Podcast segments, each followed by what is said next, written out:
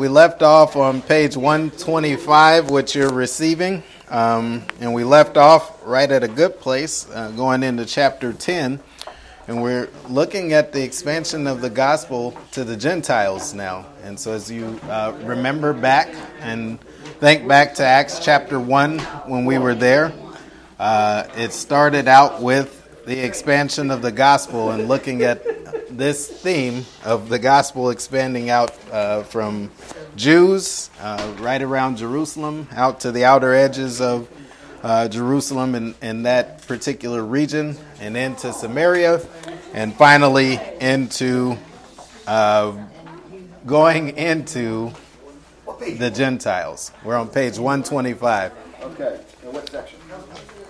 Top of page 125 and point two.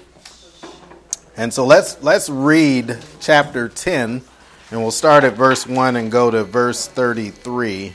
Um, Acts chapter 10 to verse 33. And we'll hear the story of Cornelius, which expresses the expansion of the gospel to the Gentiles. And in verse 1, it says, There was a certain man in Caesarea called Cornelius, a centurion of the band called the Italian band, a devout man, and one that feared God with all his house, which gave much alms to the people and prayed to God always. He saw a vision, evidently about the ninth hour of the day, an angel of God coming in to him and saying unto him, Cornelius. And when he looked on him, he was afraid and said, what is it, Lord? And he said unto him, Thy prayers and thine alms are come up for a memorial before God. And now send men to Joppa and call for one Simon, whose surname is Peter. He lodgeth with one Simon a tanner, whose house is by the seaside. He shall tell thee what thou oughtest to do. And when the angel spake unto Cornelius, he departed uh, uh and was departed he called two of his household servants and devout soldiers of them uh, that waited on him continually. And when he had declared all these things unto them, he sent them to Joppa. On the morrow, as they went on their journey and drew nigh unto the city, Peter went up on the housetop to pray the sixth hour. And he became very hungry and would have eaten, but while he made ready, he fell into a trance and saw heaven open, and a certain vessel descending unto them, as it had been a great sheet knit at the four corners, and let down to the earth, wherein were all manner of four footed beasts of the earth, and wild beasts, and creeping things, and fowls of the air. And there came a voice to him, Rise, Peter, kill and eat. But Peter said, Not so, Lord, for I have never eaten anything that was common or unclean. And the voice spake unto him again the second time, What God hath cleansed, that call not or call not thou uh, uh, common. This was done thrice, and the vessel was received up again into heaven. Now, while Peter doubted in himself what this vision, uh, or what this vision which he had seen should mean, behold, the men which were sent from Cornelius had made inquiry from Simon's house and stood before the gate and called and asked whether Simon, which was surnamed Peter, lodged there. While Peter thought on the vision, the Spirit said unto him, Behold, three men seek thee. Arise therefore and get thee down and go with them, doubting nothing, for I have sent them. Then Peter went down to the men which were sent unto him from Cornelius and said, Behold, I am he whom you seek. What is the cause wherefore you are come? And they said, Cornelius the centurion, a just man, and one who feareth God, and of a good report among all the nation of the Jews, was warned from God by an holy angel to send thee into his house and hear of, of hear words of thee. Then called he them in and lodged them. And on the morrow Peter went away uh, with them, and certain brethren from Joppa accompanied him. And the morrow, after the, they entered into Caesarea, and Cornelius waited for them, and had called together his kinsmen and near friends. And as Peter was coming uh, in, Cornelius met him and fell down at his feet and worshipped him. But Peter took him up, saying, Stand up, I myself am also a man. And as he talked uh, with him, he went in and found many that were come together. And he said unto them, You know how that it is unlawful, an unlawful thing for a man that is a Jew to keep company or come unto one of another nation. Uh, but God has showed me, I shall not call any man common or unclean. Therefore uh, came I unto you without gainsaying. As soon as I sent for you, I asked therefore for what intent you have sent me.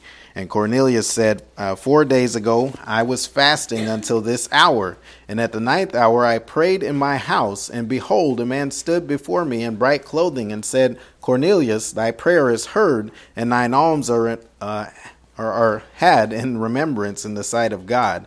Send therefore uh, to Joppa and call hither Simon, whose surname is Peter. He is lodged in the house of one Simon, a tanner by the seaside who when he cometh shall speak unto thee. Immediately, therefore, I sent to thee, and thou hast well done that thou art come. Now, therefore, are we all here present before God to hear all the things commanded uh, thee of God. And so we will look at this story uh, and, and the setup here for the uh, conversion of Cornelius and his household. But let's uh, bow in a word of prayer and we'll get started. Father, we're uh, grateful for this day and grateful for another opportunity to uh, come back to your word and, and to uh, look at these things that have been done and accomplished over the course of time and to understand uh, the way that you made the way for us uh, to enter into what we have today. And so we, we know that anything that is set up or established is done uh, carefully, and there are those that have go before, as it were, as uh, the forerunners in order to prepare the path. And we, we see this with the early church. And so uh, we're grateful uh, for the opportunity uh, that we have to benefit from uh, what they did in, in helping to lay the foundation. And that we have the opportunity to live out these lives in a way that's uh, glorifying and well pleasing to you. We pray that we would do so in your son's name. Amen. All right, and so at the top of page 125, uh, we see verse 1. And in this first section, uh, the section we read there is the foundation that is laid for the delivery of the gospel to Cornelius and his household, which is the first time that we'll see Gentiles uh, receiving the gospel. Now, I set this up before that uh, you see different things happening when different people receive the gospel after the day of Pentecost, right? and it's all revolving around the Holy Spirit. And I set this up very early in, in the book. What we looked at were themes, were the expansion of the gospel and the use of the Holy Spirit, right?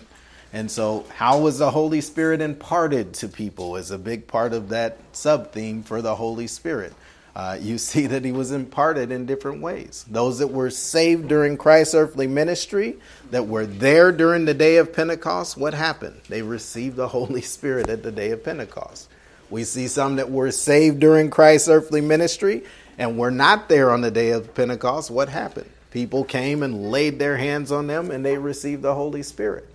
Now we're going to, and I don't want to spoil it here, but we're going to see that the Holy Spirit is received in a different way as the gospel has completely gone out to the Gentiles.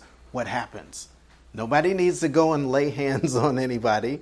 Nobody needs to wait for the day of Pentecost to come. The Holy Spirit comes on them immediately. So, this is one thing to pay attention to in this context. Uh, we also see with this guy Cornelius that it is the first time uh, that someone who was not saved receives the gospel here, right? He was doing all of these things before out of, I believe, what would be religious superstition, right? These, he believes that the God of Israel is the true and living God, but he doesn't know how to connect to that God. And so he does the only thing he knows how to do is to give to the poor of Israel and to, to pray to God, right? And Unfortunately, uh, those prayers were probably not answered, but they were remembered by God. And we see this uh, in this bringing in Peter. And this is why I believe uh, people say, well, what about these people all the way out there in the middle of nowhere that have never heard about God? Well, I think people whose true intention is to serve God And these people that are elect, God is going to allow for those people to get to you to, to give you the gospel, right? And I cite uh, the pastor's story. He gives me good illustrations sometimes. But we had this friend from Ethiopia, right? And I remember him well from when I was. Uh, Tanzania, sorry, when, when I was a kid. Uh, yeah, he, he remembers better. He was, I was just a kid. Anyways, Exaud was his name, and he was a, an imposing guy, very, very tall, but a very friendly guy. And he told us all of these stories about how he would go out into the outer parts of Africa, some of these secluded parts, and he would give the gospel to these people that had never heard of God before. But what would they say? And um, let me keep me right on my memory. they would say that I knew there had to be someone because I, I looked up at the sky and the sun and the moon and the stars and I knew something had to put those there. This is this is just logic, right? If you're you're thinking through what is actually happening and aren't too smart for your own good, like some of these scientists, where you come up with all of these theories about how everything came to be. But God honored that and provided these people that went out and gave them the gospel. And so you see that uh, here as well with Cornelius. But in verses 1 through 8, we see the introduction uh, to this man, Cornelius, and we see that he's a, a pretty high up uh, soldier in the Roman army. And so in verse 1, we see his personal profile. What does it say there? There was a certain man in Caesarea called Cornelius, a centurion of the band called the Italian band. Now, Cornelius is Latin, uh, a Latin family name meaning horn. Uh, and he was he's specified as a certain man. Uh, and so you see this, there was a man, a certain one. And so it's particularizing this individual, Cornelius, out from those uh, that are in the area. Now, this term, uh, certain man, uh, is only used in the Gospels, and we see it uh, again used in the Gospel, excuse me, in Acts. So this use of this certain man. Um, it's used in Luke chapter 8 and verse 27 to particularize the Ger- Gerasenian uh, maniac. And so go with me over there really quickly.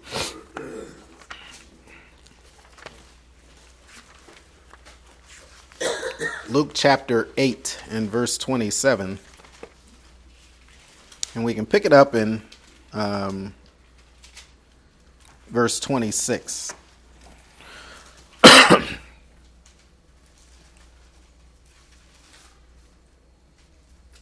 And it says there, and they arrived at the country of the Gadarenes, which is over against Galilee. and when he uh, went forth to the land, there met him out of the city a certain man, which had uh, devils a long time, and wear no clothes, neither abode in any house, but in tombs. when he saw Jesus, he cried out and fell down before him, and with a loud voice said, what have I to do with thee, Jesus, thou Son of God uh, Most High? I beseech thee to torment me not. And so we know the, the story there that this man is relieved of this demon or demons that are, are in him, uh, multiple demons really. Uh, but he's a certain man. It was uh, for a particular time and place, and he's called out from amongst others. We also see this used in Acts chapter 3 and verse 2 or it looks at this lame man who's sitting around asking for alms at the temple before he's uh, healed by Peter and John. Acts chapter 3 and verse 2.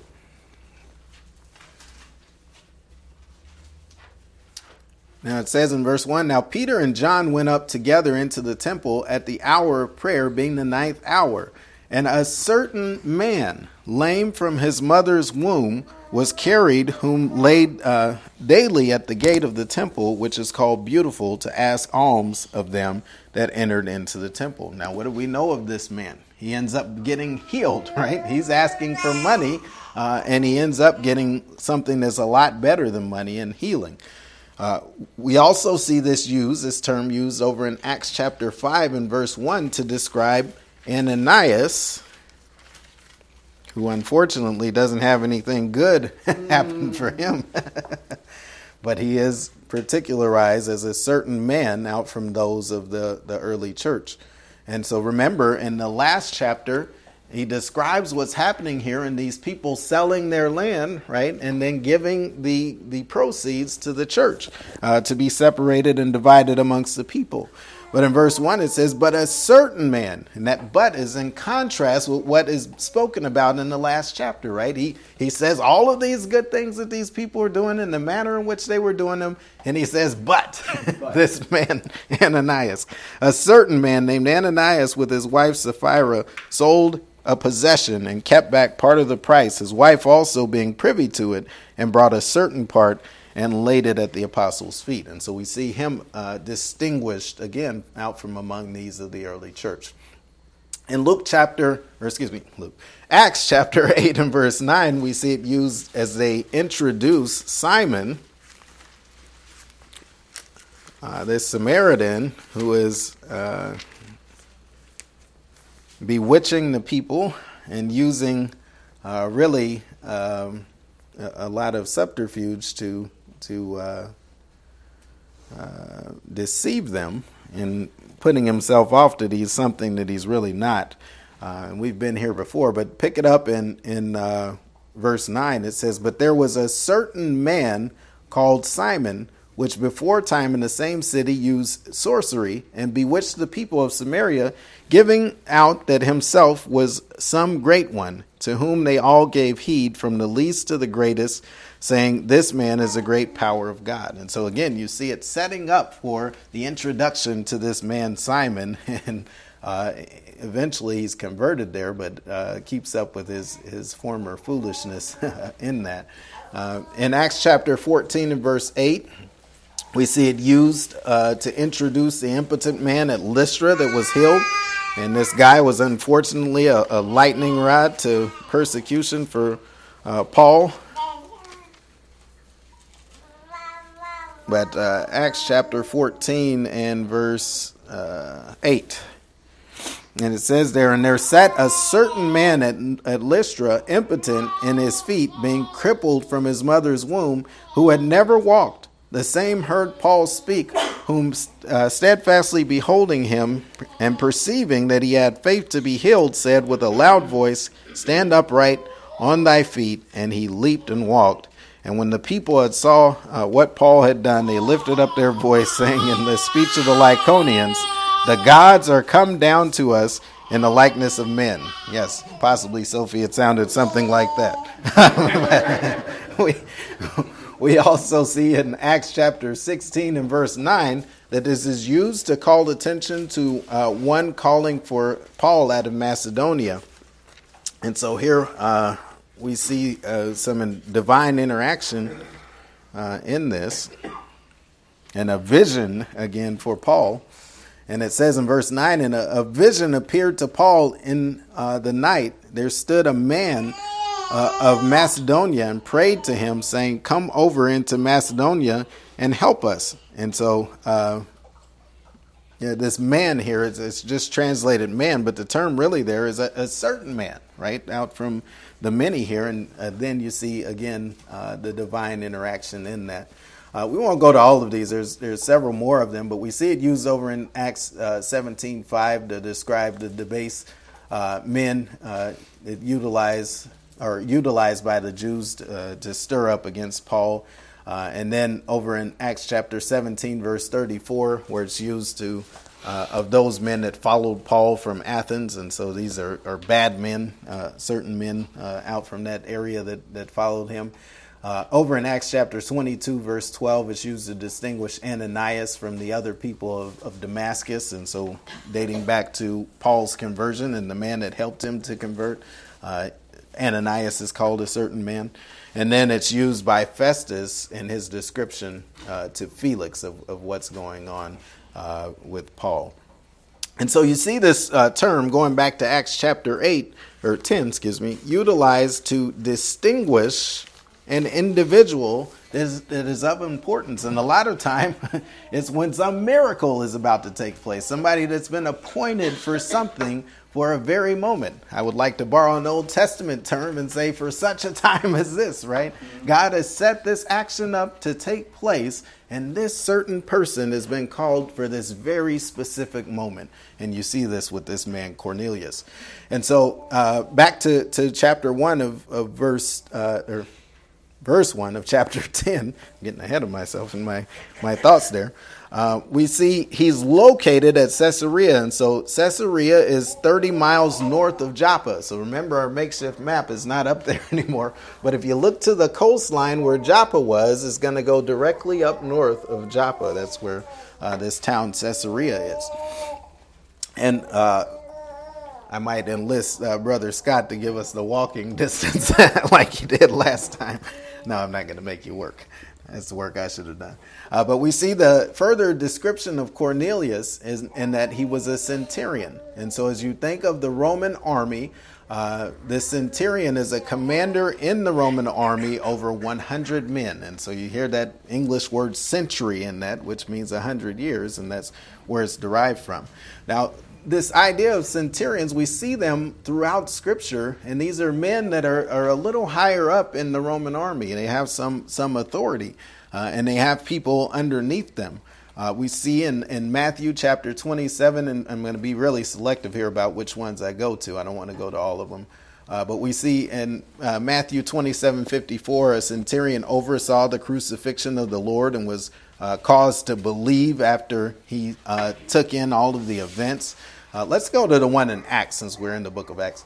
Uh, Acts chapter 21 and verse 32, we see a centurion is utilized to break up the, the disturbance after the Jews were beating Paul uh, for entering the temple with a Gentile. Acts chapter 21 and verse 32.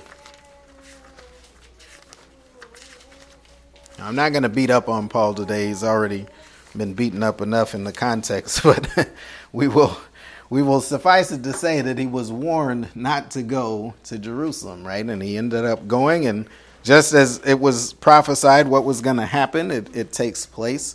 And so uh, here we see uh, uh, Paul receiving the the uh, unfortunate uh, consequences of this this decision. But pick it up in verse twenty five. Um, uh, maybe I should go back a little more. No, stop. Start there. It says, "It's touching the Gentiles which believe. We have written and concluded that they observe no such things, save only that they keep themselves from things offered unto idols, and from blood, and from things strangled, and from fornication." Then Paul took men, and the next day, purifying himself with uh, with them, entered into the temple to signify the accomplishment of the days of purification unto that uh, an offering should be offered for every one of them. And when the seven days were almost ended, the Jews which were of Asia, when they had saw or when they saw him in the temple, stirred up all the people and laid hands on him, crying, Men of Israel, help! This is the man that teaches all men everywhere against the people and the law in this place and further brought Greeks also into the temple and have polluted this holy place. For they had seen him, or seen before with him uh, in the city Trophimus, uh, an Ephesian, whom they supposed that Paul had brought into the temple. Uh, and all the city was moved, and the people ran together, and they took Paul and drew him out of the temple, and forthwith the doors were shut. And as they went about to kill him, tidings came to the chief captain of the band that all of Jerusalem was in an uproar, who immediately took soldiers and centurions and ran down unto him. And when the chief captain uh, and the soldiers, uh, and, and when he, they saw the chief captain, excuse me, and the soldiers, they left beating Paul. Uh, then the chief captain uh, came near and took him and commanded him to be bound with two chains and demanded who he was and what he had done. And so uh, we'll get into that a little later. Uh, I don't know, we're only through 10 chapters so far. This might be two years from now or however long it is. But uh, we see uh, this uh, centurion here this, this bringing back order to this situation in which they're trying to bring harm to Paul. Uh, we also see centurions are shown uh, to not have to be Roman born in order to serve in the Roman army. Go with me over one chapter to chapter 22 and verse 28. And here you see uh, Paul specifying uh, his uh, Roman citizenship. And this guy is going to say, Hey, I had to, to buy mine. and he's a centurion. Uh, and Paul tells him, Hey, well, I was born uh, this way. But pick it up in verse 22. It says, They gave him audience unto his this word and lifted up their voices and said, Away with such a fellow from the earth, for it is not fit that he should live.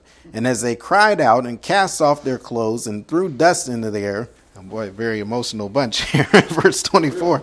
The chief captain commanded him to be brought into the castle and bade that they or, or that he should be examined by scourging. Then he might that, that he might know wherefore they cried uh, so against him. Now, uh, interesting here that he thinks he have to beat him to get this information. He could have just asked, right? but verse 25, and as they uh, bound him with thongs, Paul said unto the centurion that stood by, Is it lawful for you to scourge a man that is Roman and uncondemned? When the centurion heard that, he went and told the chief captain, saying, Take heed that what thou doest, for this man is a Roman. Then the chief captain came and said unto him, Tell me, art thou a Roman? He said, Yea. And the chief captain answered, With a great sum of uh, with a great sum obtain I this freedom. And Paul said, But I was freeborn. Then straightway uh, they departed from uh, him, which should have examined him. And the chief captain also was afraid after he knew he was a Roman, and because he was he, he had bound him. And so here you see this guy uh, purchased his way into Roman citizenship uh, and into the Roman army. Uh, we see also that centurions uh, showed to have a hundred soldiers under them, and we don't need to go there, but in Acts uh, chapter 23 and verse 23, and uh, finally, a centurion uh, from a, the Augustus band. Here's another band of, of uh, um, uh, Roman soldiers. Uh, led Paul to Rome, and so that's in Acts chapter 27 and verse 1. Now, going back to Acts ch- or chapter 10, you see here this band that this uh, centurion Cornelius is a part of is called the Italian band. and so, as you look in your footnote there, uh, I have a note on bands, and it says the Italian band was a cohort composed of volunteer Roman citizens born in Italy and stationed at Caesarea at this time. Uh, Schurer maintains that there uh, could have been no Roman cohort there at this time, although he accepts the testimony of inscriptions to the presence of the Italian cohort at a later time.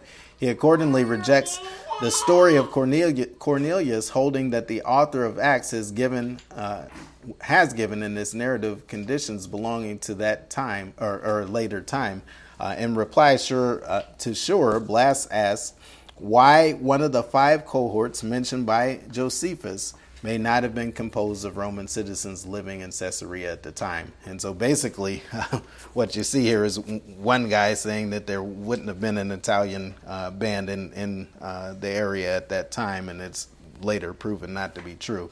Uh, but these, these, this Italian band is a group of soldiers uh, under the Roman army, and so they're characterized that way. And you see it contrasted uh, with the uh, Augustus band that's mentioned later in Acts chapter 27 and verse 1. So they had names for these uh, bands that are underneath uh, these centurions.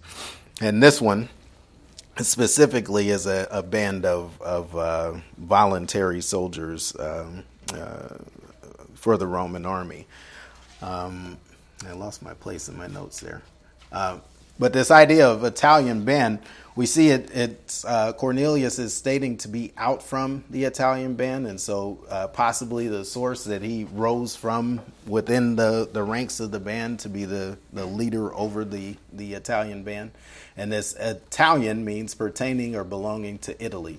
Uh, band, again, is a cohort or battalion of, of the Roman military technical term, uh, meaning the tenth part of a legion. And we know legion to be a thousand or more, and normally containing, uh, though, 600 troops. Uh, as we see in Scripture, at least.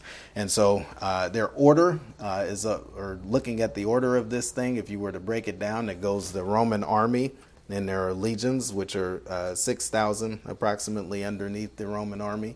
And then a cohort or band is 600 uh, to uh, underneath that um, um, Roman legion. Uh, and so um, th- these are the groupings of, of the Roman army. Now, the personal character of, of uh, Cornelius is described in verse 2. It says, He is a devout man and one that feareth God with all his house, which gave much alms to the people and prayed to God alway. Now, this word for devout is an interesting one that we see occur uh, throughout Scripture, uh, but it has the idea, uh, and this is from Friberg, of a manner of life lived reverently and respectfully toward God. And so it is not saying that uh, Cornelius, because he did these things, was saved right? In fact, we're going to come to see that he was not saved or he wouldn't have needed to be given the gospel.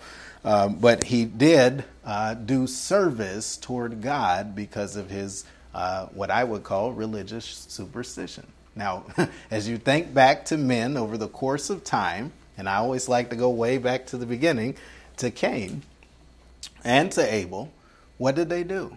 They did service to God, both of them. Now, Abel's just happened to be in the manner that God requested, right? Or that God saw fitting uh, to, to give. Cain's was out of a work of the flesh, wanting to show forth how good he was to God. And I, am sure you guys know and have realized over the course of time that there is a component to the sin nature that is religious in its origin, right? Why do you have so many people that will go to church, right? once a week. but when they get out of church, it's a totally different life, right? And this doesn't have to just be of a cer- certain uh, stripe of quote unquote Christendom. This is a lot of people. Once a week, I go to church. That's my service I've done to God. The rest of the week is for me, right?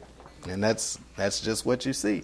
Now, with Cornelius here, I think he was sincere in his desire to seek after the true and living God. And he saw this one of Israel as being the true and living God. Why do I say that? Because as you look at Romans, what do they have? They have a multitude of gods, right? Yeah. And they, he could have just looked at and done his service to this multitude of gods that were of Rome. But what did he say? He said, This God of Israel is different than these multitude of gods of Rome. And I want to do service to him. He just didn't know how to do it in the right way. And so we see this uh, uh, that he's devout. Now, this word uh, for devout is found in, in several places. Uh, again, I want to skip through these. They're not as important to the context, but they're there if you guys want to go back and look at them. Uh, but Ananias was described uh, by Paul in this manner as being devout or godly. And it, it just means that, that you're willing to do service to God. Uh, we see Peter speak of the Lord's ability to deliver these out from trials in uh, 2 Peter chapter 2 and verse 9. We're at the top of page 127. But in this context, knowing that Cornelius is in need of salvation, we have to look at it differently than we do a believer who is called godly, right? And so, godliness for a believer in, in, in the here and now means that you are showing forth God's qualities through your life, right? And we know that only comes from indwelling. Here with, with Cornelius, he did not have this ability, and so the things that he was doing uh, were just out of, again, religious superstition. Now, he was not only described as devout, he is described as God fearing. And so here's the recon- recognition and reverence for God Uh, and again, contrary to the pantheism of Rome. And it is connected to a reverence for the God of Israel. And this is proved out through his actions. Not only is he uh, one that fears God, he's one uh, with all of his house. We don't want to ignore that. Uh, but he, he proved this by giving alms to the people and by praying to God all way. Now, um, we could break those things down a little bit more, but alms is just uh, giving to, to poor, or money's given to the poor. And then his prayers uh, are, are uh, really the word there for supplications or, or crying out for help on, on behalf of others. So you see, uh, in his servitude to God, he was very others focused, right? It wasn't about him, he's giving and doing for others in verse 3, we see uh, the vision then that is seen by him uh, from God. And so it says in uh, verse 3 he saw in a vision, evidently about the ninth hour of the, of the day, an angel from God coming into him and saying unto him, Cornelius. And so this viewing is very interesting. Uh, it says he saw, and this uh, eidon word comes from or, orao, or, or, having that uh, uh, graphic vision of, of, something that you can see and discern. And so what he saw was something that he was able to cognitively observe. Uh, and this word for vision is a, a, derivative of the word orao itself, and it has that idea of something uh, visually seen uh, and recognized. Um, now, in uh, Acts chapter 18 and verse 9, uh, and we've seen this word used in the past, but I want to jump to a couple of these usages of this word for vision. Uh, in Acts chapter 18 and verse 9, it's used of how God calmed uh, Paul uh, in communication with him after he was chased out of Corinth. And so remember, uh, in the context, Paul is chased through many cities and these Jews from from uh, Thessalonica, I believe, if I remember right, are, are chasing him to different cities and looking for the opportunity to to thwart what he's doing, and he's kind of just in a, a tough mental state here, right? You've got people coming after you everywhere you go. You thought you'd escaped them from one city, and guess what? They show up in the next city, and they're there too. Everywhere you turn, these people are there chasing you down, and it has a cumulative uh, mental effect on him. And so it says the Lord had to come to him and, and calm him down a bit. Uh, pick it up in verse 5. It says, And, and uh, when Silas and Timotheus were come from Macedonia, Paul press, was pressed in the Spirit and testified to the Jews that Jesus was the Christ. And when they opposed themselves and blasphemed, he shook his raiment and said unto them, Your blood be upon your own heads. I am clean from henceforth. I will go unto the Gentiles. And he departed thence and entered into a certain man's house uh, named Justus, one who worshipped God, whose house joined hard to the synagogue. And Crispus, the chief ruler of the synagogue, believed on the Lord with all his house. And many of the Corinthians, hearing, believed and were baptized. Then spake the Lord to Paul in the night by vision Stop being. That be not is an interruptive uh, interruption of ongoing action, right? It's in the present tense, this word for fear. He says, Stop being afraid, but speak and hold not thy peace. For I am with thee, and no man shall set on thee to hurt thee. For I have much people in this city. And he continued there a year and six months, teaching the word of God among them. And so here you see God appearing to him to bring peace uh, to him in this, this time of turbulence. Uh, when it's in the vision. Uh, Acts chapter 11 and verse 5, going back, we see uh, that uh, this state uh, further explained by Peter as he's rehearsing uh, what happened to the Jews, as they're questioning him for having gone into these uh, Gentiles. and pick it up in verse 1. It says there, and the apostles and brethren that were in Judea heard that the Gentiles had also received the word of God. And when Paul was come up to Jerusalem, they that were uh, of the circumcision contended with him, saying, Thou wentest in to men uncircumcised and didst eat with them? But Peter rehearsed the matter uh, from the beginning and expounded it by order, uh, or in order, uh, unto them, saying, I was in the city of Joppa praying, and in a trance, I saw a vision. And so here you see two states that are described, and we'll get to this word for trance in this uh, context before.